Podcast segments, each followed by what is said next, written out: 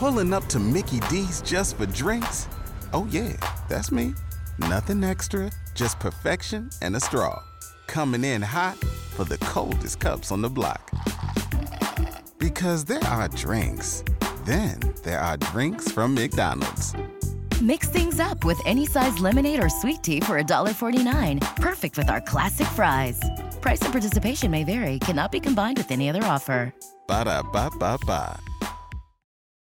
You're listening to the Archaeology Podcast Network. You're listening to The Archaeology Show. TAS goes behind the headlines to bring you the real stories about archaeology and the history around us. Welcome to the podcast.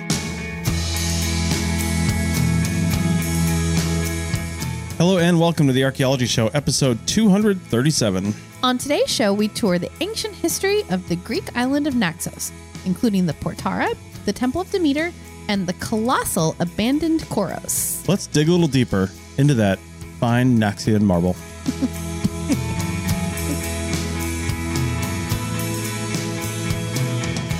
welcome to the show, everyone. How's it going? It's going. It's We- been a week. It's been a week for sure. you could probably hear it in our voices, but Yeah. we managed to both get sick this week. yeah. Yay. You for the second time in Greece. I know. I don't understand what I did to deserve to get Yeah. two colds in one trip. It's ridiculous. I know.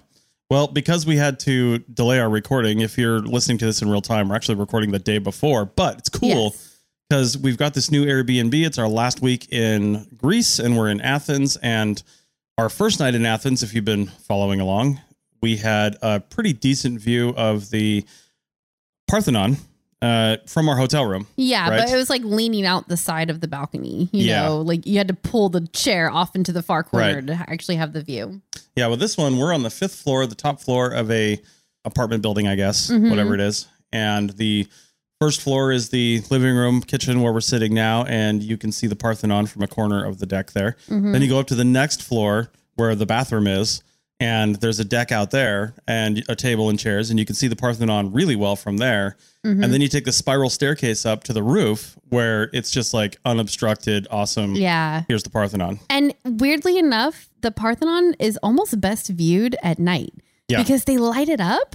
And especially at like twilight, like it is right now, you've got this beautiful, like midnight blue sky Yeah. behind it. And then it's lit up and it's just really Yeah. beautiful. It's, we're very excited to have that as our view for the next week until we leave Right. anyway. So, Yeah, they light it up just like the ancient Greeks did. So, uh huh. yeah. Yeah, just Yeah. like them. I mean, the Greeks were pretty good and all, but I don't think they had floodlights. Right, right. Well, we were not going to talk too much about that because No. we can also see from all three of our decks the archaeology museum, Yes. which is basically a couple streets over, but it's a massive black imposing building. So Mhm. we're going to go tour We'll that, that. and we're going to see the Acropolis because the Parthenon's not the only thing on the Acropolis. Yeah. There's other stuff there. That always confused me. We can talk about it more, but the Acropolis is like the city center, basically, with all of their government buildings back in the day. And the Parthenon was just one of them. Government Polis- and religion and all of that. I, I'll get this kind of wrong, but polis means city, yeah. and acro means kind of top or hill. Oh, right. And they were, yeah. It's the city hill. it was the hill. yeah, Yeah. it's the stuff that's up there, right? Yep. The, the first time I knew of an Acropolis was actually, and where I heard that term was I took a tour of the city of Lindos on the island of Rhodes back when I was in the Navy in 1996. We did a mm. med cruise, and And they that's have an they have an Acropolis Yeah, yeah. And I think it was a Temple of Athena or something like that. That was their thing at their Acropolis. At their top. Yeah, Yeah. the their hilltop. Parthenon is just one thing at this Acropolis, but it's like the big thing that you can see from everywhere. for sure. Yeah. And I mean, I think we've made it pretty clear what we're doing here, but we've got a lot of episodes about Greece coming. Yeah, And it's because we're here and we're experiencing these things, and we think it's really fun to share our experience, like on the ground, Right. going to visit these places, and then also doing research about them so that we can have that background too. So we've got sort of a series of episodes coming that are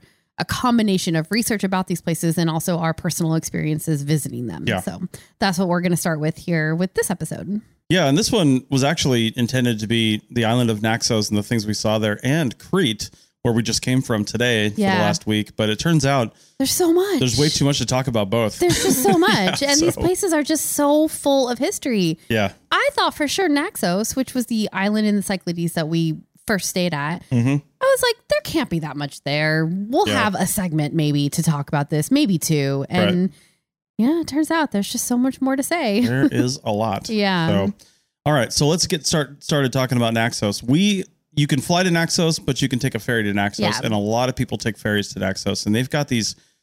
It's a whole other thing we could talk about. If you want to chat us up on our Roadster Adventures Instagram, Yeah. you know, we can talk about how cool it was to watch the sea jets, which are these gigantic Giant catamarans, Yeah. and they just they just come in, they flip their butts around in like five seconds, they back Yeah. up, dump all the people out, hit the like- brakes. Like, it literally feels like they're dumping them. Like Yeah. I saw guys standing out there, like like whistling and like moving their arms, like faster, faster, Yeah. faster. Get off Yeah. of here. The boat's barely tied down. Yeah, yeah. it really is And quite a sight. And but they Right. they know what they're doing and they do it every day, all day long. So I mean, it takes like 10, 15 minutes tops, maybe even less. Yeah. And they've got people in cars off, people in cars on, and they're out and on to the next Yeah, trip. And they do insane. 30 to 40 knots when And- they're traveling. And those ferries connect all of these islands Yeah. together. So we were on Naxos, which is the biggest of the islands in the Cyclades or Cycl- Cyclades or It depends on who you are and how you pronounce it. Yeah. So we were on that island, which is the biggest one, which does see a fair amount of traffic because Yeah. it is, you know, the one of the larger islands and the city of Naxos Town or Tora. Tora, I Tora, as they call it sometimes. Yeah. That is one of the bigger cities in the area. But I mean, it's going to Mykonos and Santorini and Paros and all these other little Crete. islands in between. Yeah, and then Crete, which is not technically part No. of the Cyclades, but eventually. but it is further south, and and Yeah. the ferries go down there too. So it's just like a highway of ferries, and you can get to any of them. And it does make me think that like in ancient times. It was probably kind of the same thing. Now they they couldn't get there in a couple hours like they do today. it would have taken a little bit longer. Yeah. But those sailors back in the day, the ancient Greeks and the people that came before and after them, who were sailors, they were people of the water, you know, they Yeah. would know how to maneuver between these islands so well. And that's probably why you find settlements for ancient people on all of these islands Yeah. going back a really long time. So, yeah. Well, one of the first things you see, aside from the town itself, when you're coming in by ferry, now, much as it was for the last few thousand years of this being a, a bustling area, hmm is the Portara. Yeah. And that's what we're going to talk about first. Yeah. And I'm not going to lie. When I decided to book us this Airbnb, because I was looking at all the islands trying to decide, we knew we wanted to spend a week and we, we were just picking one basically to, to spend that week. Yeah. And I definitely like heavily weighed the Portara as one of my reasons for booking the Airbnb that I did because we had Yeah. a view of it from our balcony, which was just so cool. Yeah. I kept looking out the window and pointing at it and going, look, archaeology. Like from my bedroom, you know, like you never Yeah. get that, not in the States anyway. So I know. I wish it hadn't been so windy that whole yeah, week we it were was, there. it we was very windy. because we had a rooftop balcony there too, but it was mm. so it was so windy. It was It's so uncomfortably windy to sit up there and just kind of like watch. beating sun. I'll Yeah. have to say, Greece has been amazing, but they don't do shade very well. No. like on their rooftops. Yeah. It's kind of like just Yeah. endure the sun if you want to be up here. Right. Is what it is. So All right. So what's the Portara? Yes. So basically, it's a massive doorway. That's the only thing that remains, Mm-hmm. Uh-huh. and it was a unfinished temple to Apollo. yeah, and it's built on what's called a little islet. Yeah. The islet of Palatia, and during ancient times, it was connected to the northern side of the Naxos port by a narrow strip of land. But today they've kind of turned it into this man-made causeway that you can walk across. It's Yeah. all made of stone and everything. It's a neat little walk to go with water on either side of you. Watch out, the waves will come up and splash you, especially when it's windy. But then it takes you out to this really imposing, huge doorway, doorway to nowhere, as it turns mm-hmm. out, on this little little hilltop on this I- islet. Yeah, and on the kind of the west side of this causeway where the ferry and port is, if you you look down, it's it's all built up so where you can you can kind of take these steps down to this lower part right by the water there. And you see these old locals. They they go out there and swim probably every day Uh, Yeah, in that little protected see- area because the see wind is heads yeah, bobbing. Yeah, because the wind is often probably coming from the other side. So it's a little tiny protected area there. And you see Mm-hmm. sailboats anchoring out there too. But it's really cool. I can imagine people have been, like locals, have been probably swimming in that part of the area for, you know, 4,000 years. Probably because it was a strip of land, like we said before. Yeah. It was this man-made causeway, so it's always Yeah. been somewhat protected. Been right kind of a natural port. Yeah, for sure. Yeah. So there's some cool myths around this this particular islet. It's supposedly it is exactly where Ariadne, which was the Minoan princess, who was this the daughter of King Midas, King Minos. King Minos, yeah. Yeah, and he Who she, we'll talk about in the next episode. we will because that's all Crete stuff. yeah. But she was abandoned by her lover Theseus after he killed the Minotaur on the island of Crete on this little islet of Palatia. Mhm. And so that might be in part why they sort of just that little little islet had such importance to this community Yeah. and why they were starting to build a temple there. So in the 6th century BCE, Naxos was at its peak, right? Yeah. And it was ruled by the tyrant Lygdam- Lygdamis. Lygdamis, the Lygdamis. Lygdamis, yeah, something like that. Lygdamis, L Y G D A M I S. And basically, he wanted the biggest and most impressive building visible as you come into the port of Naxos. He Which wanted, is weird because rulers don't usually want stuff like that. Oh, that. yeah, no, super surprising. Yeah, yeah, they're pretty chill. So he decided to order the construction of this gigantic temple, basically. Mm-hmm. And that's why the doorway that is still there now is so freaking huge because it was going to be an absolutely giant temple. Yeah.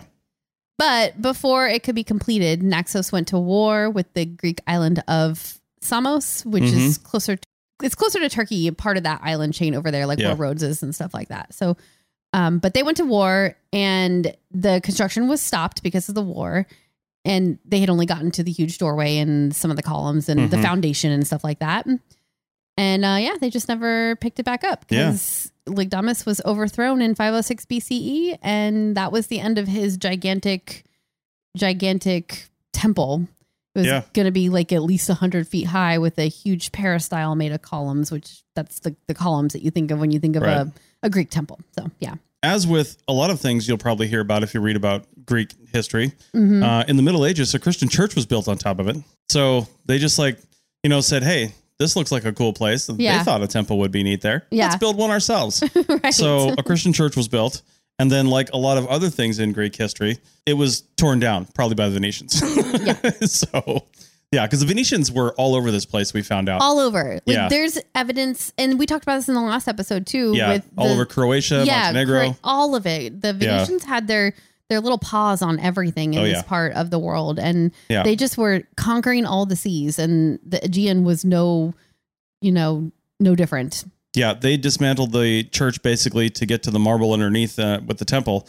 And they used that to build the castle, which was right behind the place where we were staying. And you could just walk up all those little small streets, and you before you realized it, you were kind of just like in the castle. Yeah, like you would see this really big, tall wall. And you're like, gosh, that looks an awful lot like a castle wall. And then you walk Yeah. up like a set of stairs or up a little winding street, and all of a sudden it's just like castle walls on either side Yeah. of you. And you're inside of this Venetian fortress, basically. It's Yeah. so cool. The only reason the Portara is still there, and then there's a bunch of other marble blocks if you go see this ever. Yeah. uh, or you take a look at some of the. Uh, actually, we have some highlighted stories from Naxos in our Roadster Adventures thing. I should probably put some of these in the ArchPodNet Instagram as well because Mm-hmm. Yeah. that would be really cool. Now that we're talking about this, yeah, but yeah, for sure. either way, the Portara was too heavy to move. Yeah. Mm-hmm. too big. So they just basically left it there, which honestly kind of surprises me that they couldn't figure that out. But it was too heavy and too big to move. But they did use what they could move to help build the castle. So Do you think that even to a conquering group of people that the Venetians were coming in and taking over these islands, do you think that they could have kind of looked at it at a, as a landmark? You know, Well- like maybe they were like explaining to their other sailor warrior buddies, like, oh, yeah, go past that island with the big doorway thing and, you know, Mhm. go down the west side or whatever. Like maybe they almost were like, well, it's a pretty good landmark. Like it's hard to move Well, to. Let's leave it. I mean, that's one that's one possibility. Yeah. Um, the other thing is we tend to, and this is one thing archaeologists and historians can't do, and it's difficult not to do, but you can't look at history through the lens of the present, right? So, Yeah. uh, one of the things that I've really been, I, I mean, I really have always thought about, but it really makes it sink home when you come to a place like this where everything is thousands of years old and there's just so much history.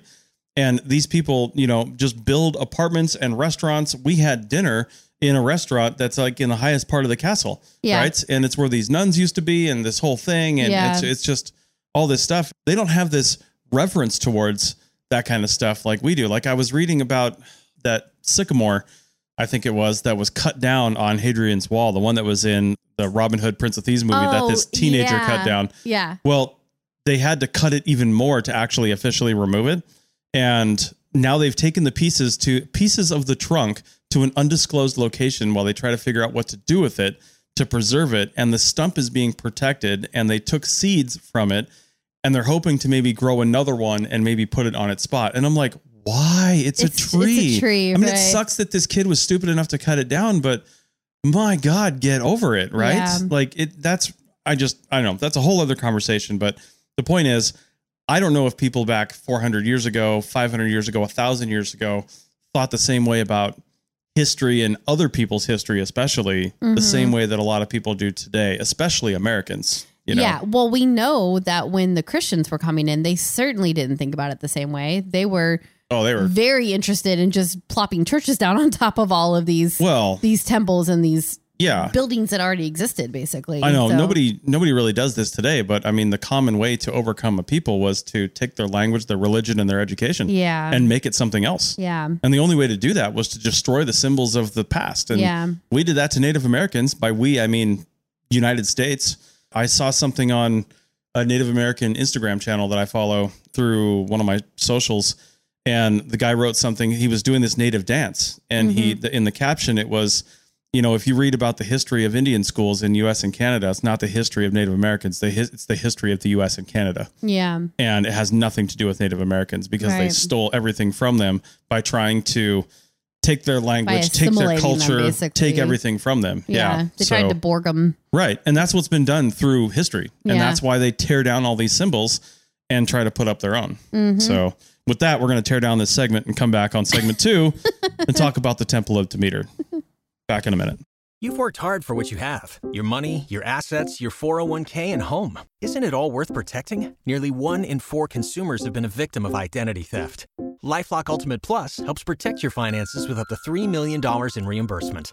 Lifelock alerts you to identity threats you might miss. And if your identity is stolen, your dedicated US based restoration specialist will work to fix it. Let Lifelock help protect what you've worked so hard for. Save 25% off your first year on Lifelock Ultimate Plus at lifelock.com slash aware. Terms apply. Waiting on a tax return? Hopefully it ends up in your hands. Fraudulent tax returns due to identity theft increased by 30% in 2023. If you're in a bind this tax season, LifeLock can help.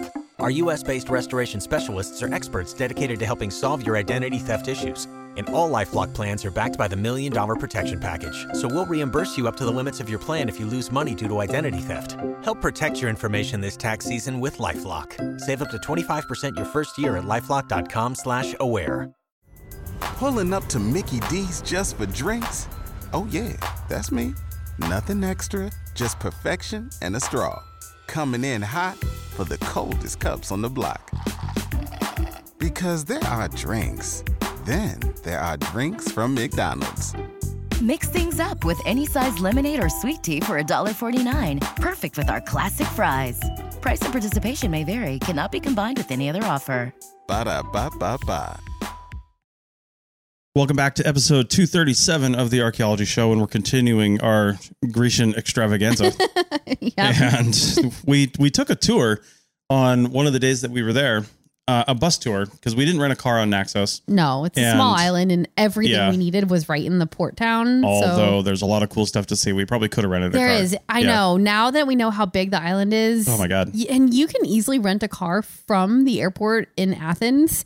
Drive it onto the ferry. Yeah. Drive it off the ferry as long as you have a place to take it to with parking. The place we were at, we would not have been able to park Although, it. But Don't take that advice. I would actually say don't do that because it cost oh, us like expensive. it cost us like two hundred and fifty dollars for the ferry ride just to get there, right? Yeah. So well, that one was cheaper, but altogether, the yeah. all the ferries we did. yeah, so but it wasn't cheap, and um, we rented a we rented a car for seven days on Crete, and it cost one hundred and thirty dollars. yeah, that's right. true. So or one hundred and thirty euros, which was about one hundred and forty bucks. yeah. Right. So yeah.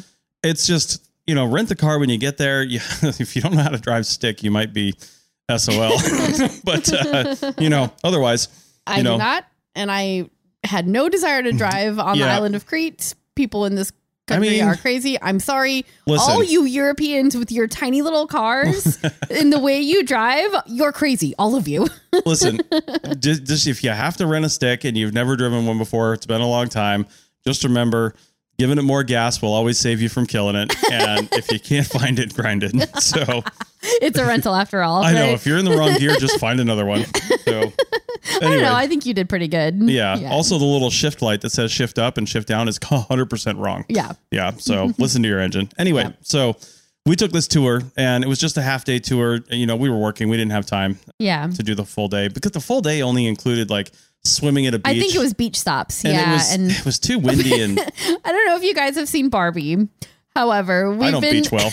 we've been talking about how talking about beaching and how Chris really does not beach well. I don't beach well at all. He, he just like he sits there with his arms crossed and his eyes kind of squinty usually and it just this look of like why am I here like the, the whole time. Rachel asked me while we were on Crete what my like best beach situation would be, and I was like a desk and an office chair with my computer and Wi-Fi. And probably like a canopy so that you were fully Man, shaded. yeah, and like a view of the sea.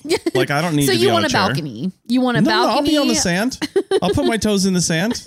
But you know, I'm probably going to edit a podcast or do some Yeah, work. you So, really don't beach well at no. all. So anyway, Anyway. other people that didn't beach well were people that went to the Temple of Demeter.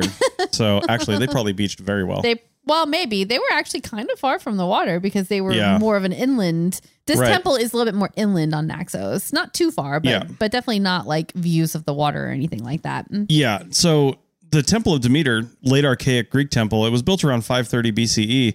But one little aside for this, because this was near the end of our tour, Yeah, it was built completely out of uh, high quality Naxian marble. Yeah, and I I didn't really intend to talk about this so much, but then I started doing research on the Naxian marble, and it's so interesting. Yeah. So we have to talk about it really quick. It's been used since ancient times, so there's Right. our there's our archaeology connection. It's, Yeah. yeah. Yeah. It, it's, uh, in fact, they showed, we saw somewhere, somebody, one of the, the tour guide or somebody showed us a picture of a thing about Naxian marble it being sold at a shop in Paris. Yeah, yeah. Yeah. It's so high quality. It's still exported today. Yeah. And the part of the reason why it's super high quality is because it's 90 up to 98% calcite. And Which calcite apparently is a good thing for marble. Yes, exactly. I didn't know that. the calcite is a crystal that is usually transparent and it gives marble this appearance of depth. And in the Naxian marble in particular, those calcite crystals are particularly large. So you get even larger, like, you get even more depth basically with these larger chunks of transparent crystals hmm it tends to have this blue gray shimmer and that makes it appear almost translucent when Yeah. the light shines just right. I think our tour guide was saying that like the light would almost just like shine right through the roof tiles that were made Mm-hmm. out of this. So yeah. Yeah. Some of the marble deposits are more gray in color. Yeah. and a little more solid uh, and can be striped and things like that. Would- That just indicates impurities. More impurities, We see yeah. obsidian and chert and stuff Yeah. like that with impurities. You see the striping and things like that. I know everybody has Yeah. this image of like pure white marble in their Right. heads or maybe like some some perfect veining going through Right. it, but but it's not always like that. And No, of course and not. it could be Yeah. you know more and more gray depending on the impurity level. Yeah, the Kouros we're going to talk about later was made of this gray type of Naxian marble. Yep. Yeah, and we mentioned a Kouros if you're paying attention a few episodes ago, uh, randomly. Yeah, not knowing randomly. we were going to see one. Right. I had never even heard of the word Kouros before, but Right. with like four or five episodes ago, we had an article about a Kouros. Yeah, So- we did. Yeah. Anyway, the Naxian mar- marble is still mined today, and it's extremely valuable. And it was used for creation of uh, roof tiles at, at Olympia and on the Athenian Acropolis. Yeah, so we'll see so- some here. Used it in the Yeah. ancient times. They're Well- still using it today. So and the temple of Demeter that we're going to talk about. So they they had a little museum and they had some rebuildings and I think some recreations of Mm-hmm. some stuff in the museum. But they said the roof tiles were these like rounded roof tiles like you would see on a roof in like, like you a know terracotta. New Mexico. Yeah, like that terracotta Right. curved tile Yeah, shape. but yeah. marble. but marble. Yeah, and they said So that heavy. they said that during the high sunshine of the day, it would have been practically translucent, Yeah. letting a lot of light through Yeah. the stone roof. Yeah. I just It's- can't imagine how cool that would look. Insane, right? Yeah. I I wish that one of those roofs was still standing because it would just be I feel like with the light coming through like that, it would just be so like ethereal almost, mm-hmm. you know? What a what a cool thing to experience. Yeah. But anyway, back to the actual temple. We'll stop stop waxing on about this amazing marble. Right. But we did get to see the quarries from the tour too. Yeah. We were driving through the mountains on Naxos and, and you can see the quarries and you could see the mine trucks up there too, still Yeah. mining away. This Big deposit this deposit just keeps on giving, I guess. There's just more Oh. more marble to quarry. Okay, I'm definitely going to put stories up, uh, pictures up in the stories, or maybe just on the ArchPodNet, A R C H P O D N E T Instagram page. Yeah. So go check it out because I took pictures of the spoils going down. Just Yeah. the the garbage marble that Yeah, was discarded. I These know. like car sized boulders that are just down the hill. Of this like white marble just like pouring down the hill. yeah. I guess we are going to keep waxing poetic about Yeah. marble because we just keep talking about it. But it's really amazing stuff and it plays such a huge role in the ancient Greek structures. Right. And it still does today. So uh, it's a resource that has a lot of history and value. So, All right. Let's yeah. learn about the meter. Okay, let's. Did you say the meter? oh my god! Drink your wine. my uh my wine that was apparently grown in the same area where Socrates came up with some of his philosophies, Oh, according to the uh, sommelier I talked to. isn't the best thing about traveling learning about and well meeting people? BS a sommelier will tell you. no, no, meeting people who are just so proud of their country Yes. Oh, and they always have all these amazing yeah. little stories to tell you, all these Yeah. tidbits about various different things and like that that it's just Right. really fun to experience that. You have to actually talk to people to learn that kind of stuff though. Sure. So Yeah. that's something that I need to remember because I don't always like talking to people. But anyway, Right. Right. so the Temple of Demeter is one of the earliest Ionic temples. Okay, I'm going to put a big asterisk here because I did read on a different website that it was called a Doric temple. so I'm not actually entirely sure. There's not a huge amount out in the world about this temple. Mm-hmm. And we didn't take, we read all this stuff over there, but we weren't like taking pictures of the information. So I, I just didn't have all that in my head. Yeah. And so I'm not really sure if it was Ionic or Doric. But let's just go with Ionic because that's what Wikipedia says, and surely somebody would have corrected it if it were wrong on Wikipedia at this point. So Uh, sure. Yeah. yeah. We'll get I some. mean, we can uh, tell ourselves that, but I don't know. We'll get some notes about that for yeah, sure. Yeah, maybe. Yeah. I don't know. I like I said, I saw it both, so I'm not sure. But- Send all your email to a life in ruins podcast at gmail.com. right. So So here's things that we definitely know about this structure. There's a lot of unique things. The floor plan is almost square at 13.29 by 12.73 meters. And that is very unique because Greek temples from this time period are usually rectangular, yeah. like the Parthenon. Think Yeah. of that rectangular shape in your mind. The facade is on the south side. And that is unusual because it's more common to have it on the east side. That's the most common Mhm. way that they face, but sometimes the west side too. Yeah. So south is where really like off from most temples. Yeah. Apparently there's no foundation platform, which is super weird for a Greek temple. And the columns decrease in thickness towards the top, whereas uh, the more classical Greek structure, the columns always increase towards the top. Right. So that is also very strange. And you can see it in the pictures where the columns just get a little bit skinnier as they go up towards the top of the uh, roof. Yeah. So, anyway, there are a lot more unique features about this temple, but it really gets into like the weeds on it, and we don't. I'm. We don't need to go into that anymore. There's just it's. I took a class on this stuff in college, and like, oh my gosh, the historic architecture, classical archaeology people yeah. Those are not that's not what they're called i can't remember but anyway definitely the the technical term Yeah. they really really get into the specifics of these Oh, I'm sure. of these temples and it's Yeah. just like it's almost too much for your brain to even understand you have all these words that are not normal words to use in everyday language and then you're trying to like keep track of one column here and another platform there and measurements and, and all that so Well, anyway yeah There's a reason for that. Everything's been studied. So if you don't, It has. if you don't study this one little indentation you found on a Yeah. temple somewhere on the top of a column, then you can't get a PhD. it, so it is yeah. And on Yeah. that, and on that horrible disappointment, let's t- let's take a break. And on the other side, we'll talk about how the Christians ruined everything. Oh my god. Back in a minute. Waiting on a tax return? Hopefully, it ends up in your hands. Fraudulent tax returns due to identity theft increased by 30% in 2023. If you're in a bind this tax season, LifeLock can help. Our US based restoration specialists are experts dedicated to helping solve your identity theft issues. And all Lifelock plans are backed by the Million Dollar Protection Package. So we'll reimburse you up to the limits of your plan if you lose money due to identity theft. Help protect your information this tax season with LifeLock. Save up to 25% your first year at LifeLock.com slash aware. Pulling up to Mickey D's just for drinks? Oh, yeah, that's me. Nothing extra, just perfection and a straw. Coming in hot for the coldest cups on the block.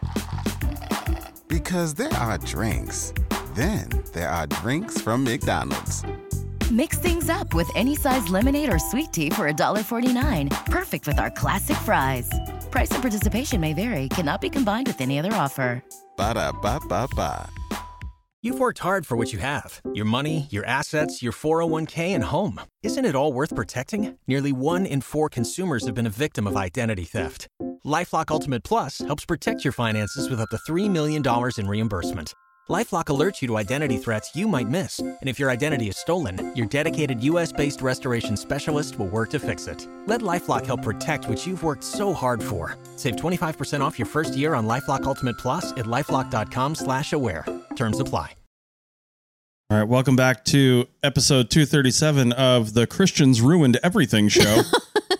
Uh, No. No, that's not true. Okay, so we're talking Yeah. about the Temple of Demeter, and the Christians do come in and play a role here. But just really quickly, like what it was like to go and visit it.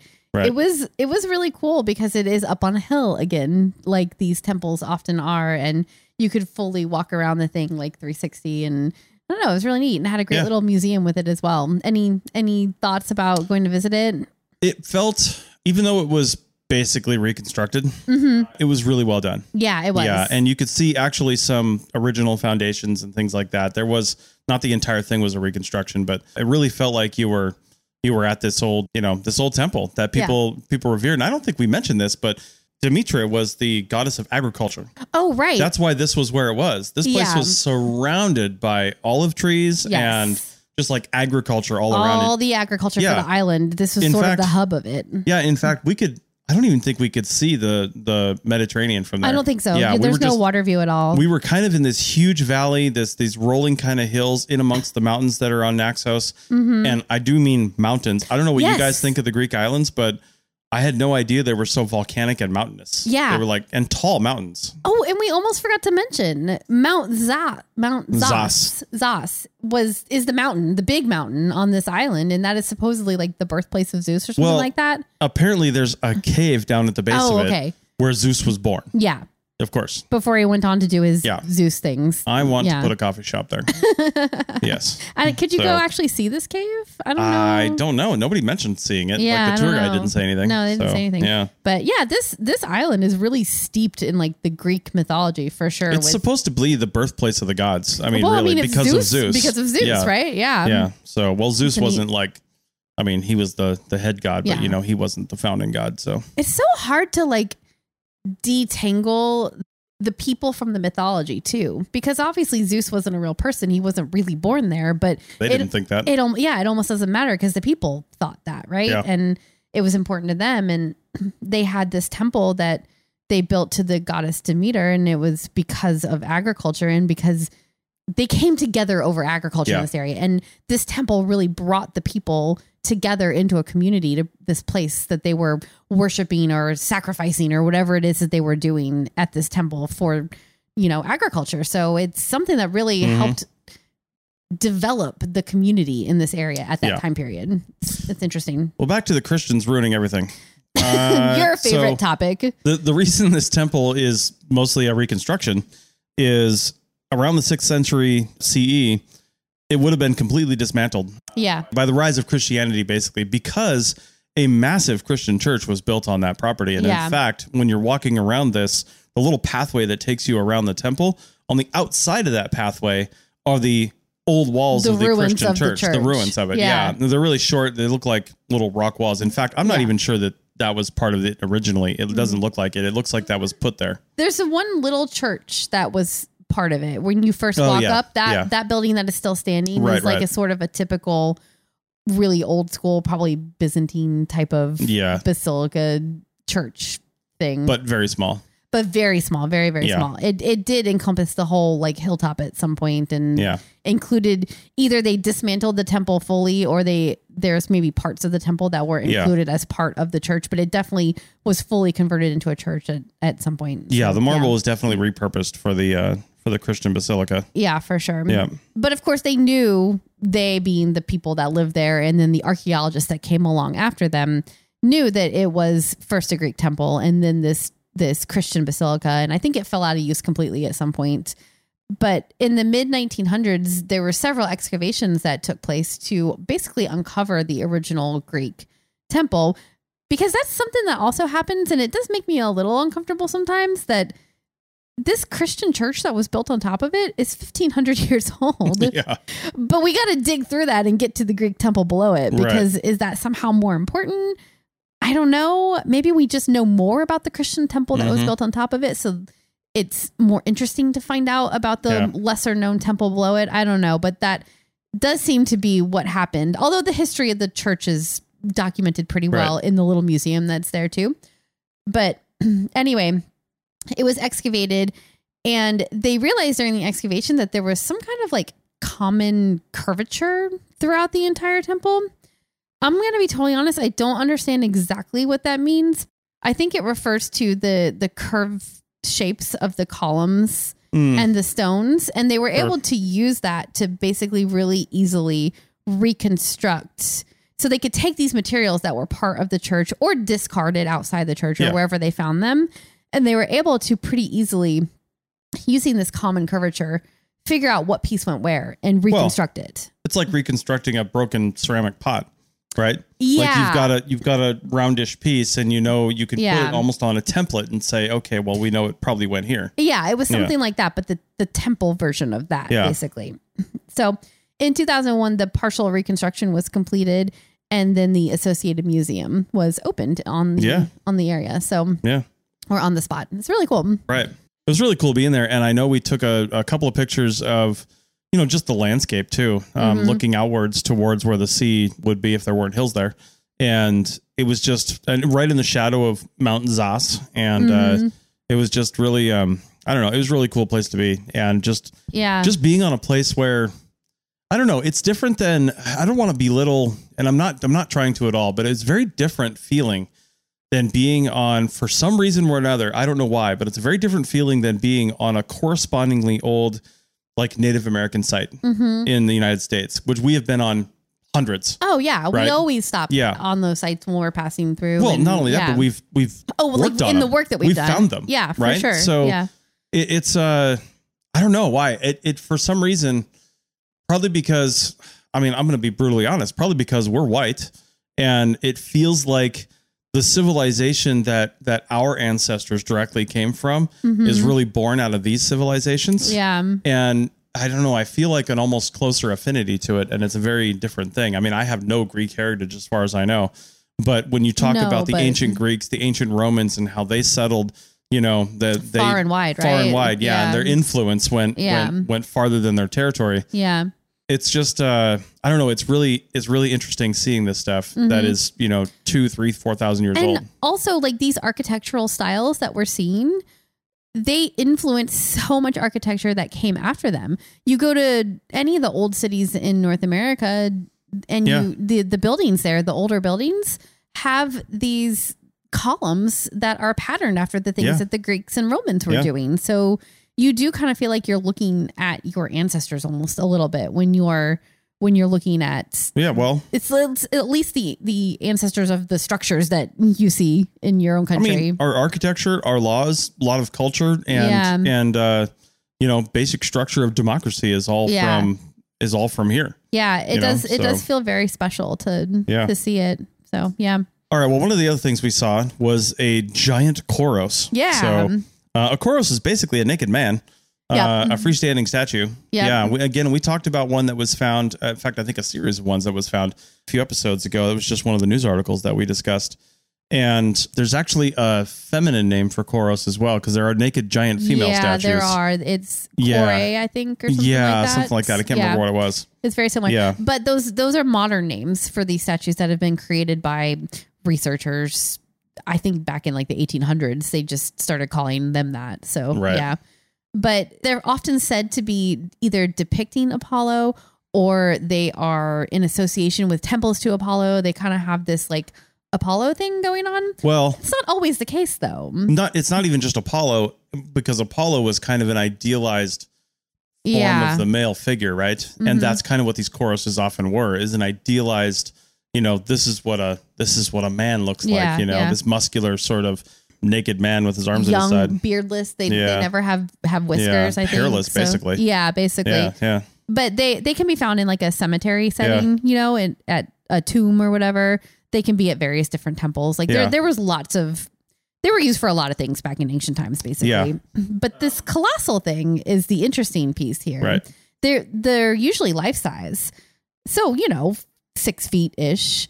Mm-hmm. And but you would see earlier examples that were you know in the like three meter or nine foot tall range, Right. which puts it into this colossal territory. Yeah. And that's what these ones that are on the island of Naxos are. They are super huge. That guy that we saw, Yeah. he was like 12 meters or something, right? Oh no, no, not 12 meters. Not 12 meters. That would have been as long as our. RV. Oh, yeah. Yeah. It, was must have been around probably, nine. Probably four meters. Three to four meters, I would say. Okay. yeah. I thought it was a little bit bigger than that. But Yeah. anyway, he was in the colossal territory. He was four meters is pretty big. much bigger than a, a human I would person. I would call that colossal. Okay, that is colossal. Yeah, he was big. and then the cool thing about this one was he was kind of in a recumbent position, just like lying backwards with a broken leg yeah. because he was being basically carried down from the marble quarries where he was constructed Yeah. and carved out. Like I, I, I feel like that was a, I mean, I sure just logistically you would want to carve them at the source because you just remove a whole ton Yeah. of marble, right? yeah. And then carry And him then down. carry. But then they like broke it. They did. Yeah. And like it, it's what you said though. It's like a Kouros blank, basically. like well, it was pretty well done. It was like it had the whole shape there, but there was none of the fine detail. There was no facial features, no hair, no fingers, none of that stuff that you see in the really nice ones that we Yeah. still have like good examples of. There's none of that yet. It was just like this sort of phantom shape of a man. Yeah, like they took away enough marble to carry it. Exactly. Yeah. They took, and then they were going to let it go get personalized somewhere Right. else, probably for wherever it was going. But then they either dropped it or maybe there was a um, impurity, Impurity. in the marble that caused the legs to fail or something like that. And they're just like, crap. But they literally just like abandoned it where it fell. That's my favorite part of it. It was like a mic drop, like, well, this guy's done. Nobody's gonna want him with his broken legs, so we're just gonna abandon abandon him here and walk Right. away. So that I just that's one of my favorite things to find. Cause yeah, okay, you see these perfect statues in front of the perfect temple or in the museum setting, and they're always perfect. And I love Yeah. the real story. Like, like who who got fired for dropping the colossal Kouros that was Fired? on its way to some Yeah. really important temple somewhere or something like Who that? lost their head? right? So Yeah, that's just that's my favorite thing to think about with Right. that. And that they just like mic dropped it and walked away. They they literally didn't care enough about the land to go through the effort of moving it. It was not important enough. Yeah. There was no people there, so they just like dropped it and walked away. the thing I like is that you can just kind of find this stuff, Yeah. right? like somebody just like found that eventually. Like yeah. nobody cared about it at the time. But No. then a number of centuries later, Yeah. somebody was just like, oh crap, look at They this like thing. they like Yeah. walking through the forest and then there's like a face there. Yeah. Or like even worse, there's like genitalia. And they're Right. like, what is this? what is going on here? We did mention they were naked, right? I didn't Yes. just mention that out of nowhere. Yes. But yeah. So They had very Ken like mounds. I'm not really sure what was going on there. no detail yet. No detail. yeah. Yeah, they didn't beach well. No, oh Yeah. god. yeah, no. That but that was really cool and Yeah. and I just love that little personal piece of human Yeah. history right there. People in ancient times broke stuff too. That's it right. happened. And one of the things we didn't write about here, but as we're just wrapping up, because it was on that tour that we did, one of the last things we saw was an old olive press. Oh Uh, yeah. It was a company that is still producing olives, but they don't use the old press methods anymore. But Mm-hmm. they had all the equipment in this room. It was in a room where it used to exist, right? Like they did it in this place. Mm-hmm. Yeah. But now it's kind of set up as a, as an homage to this whole thing. But the to just see the press where they they first crush the olives and and then you know get all the oil and then they have this whole thing where they so they crush it, they scrape it. Where they get that that whole stuff Mm-hmm. Get like a apart. paste, It's the paste, yeah. And then they put that in this thing that these these men basically just move this arm across uh, with this big stick in it, and they keep ratcheting this thing down like on a screw Just press, to just press, press, press. the crap out of Yeah. these things.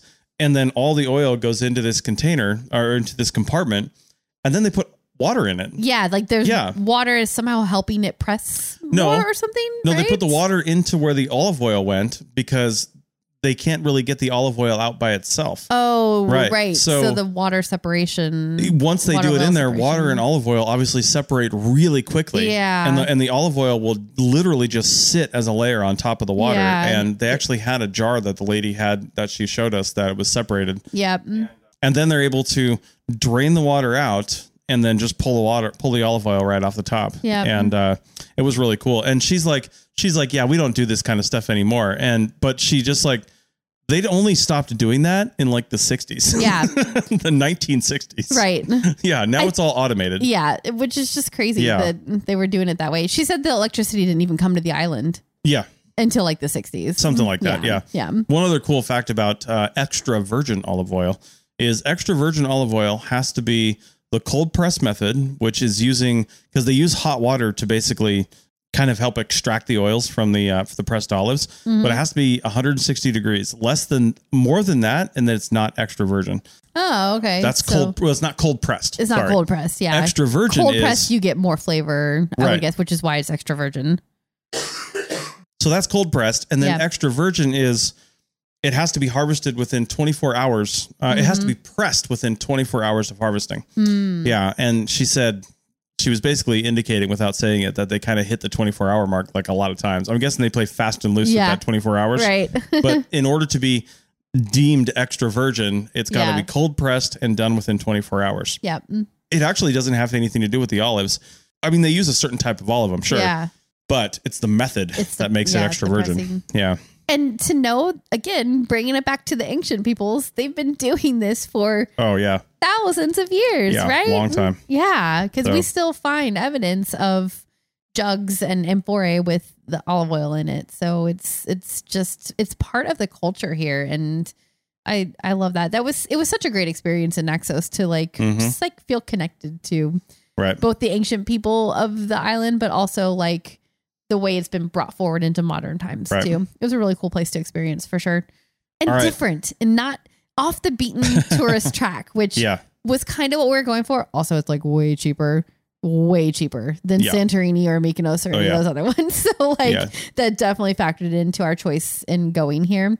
Yeah. You get the same whitewashed buildings, the adorable little like alleyway streets with restaurants and all their tables are on, you know, stairs and stuff like that, which was a goal of mine to eat at one of those restaurants where the table was on the stairs outside the restaurant. It was so charming. I loved it. So Yep.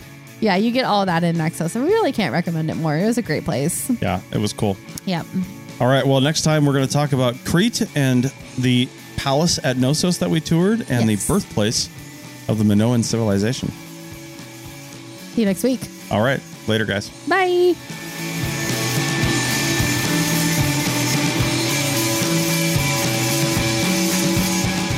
Thanks for listening to The Archaeology Show. Feel free to comment and view the show notes on the website at www.archpodnet.com. Find us on Facebook, Instagram, and Twitter at ArchPodNet. Music for this show is called I Wish You Would Look from the band Sea Hero. Again, thanks for listening and have an awesome day.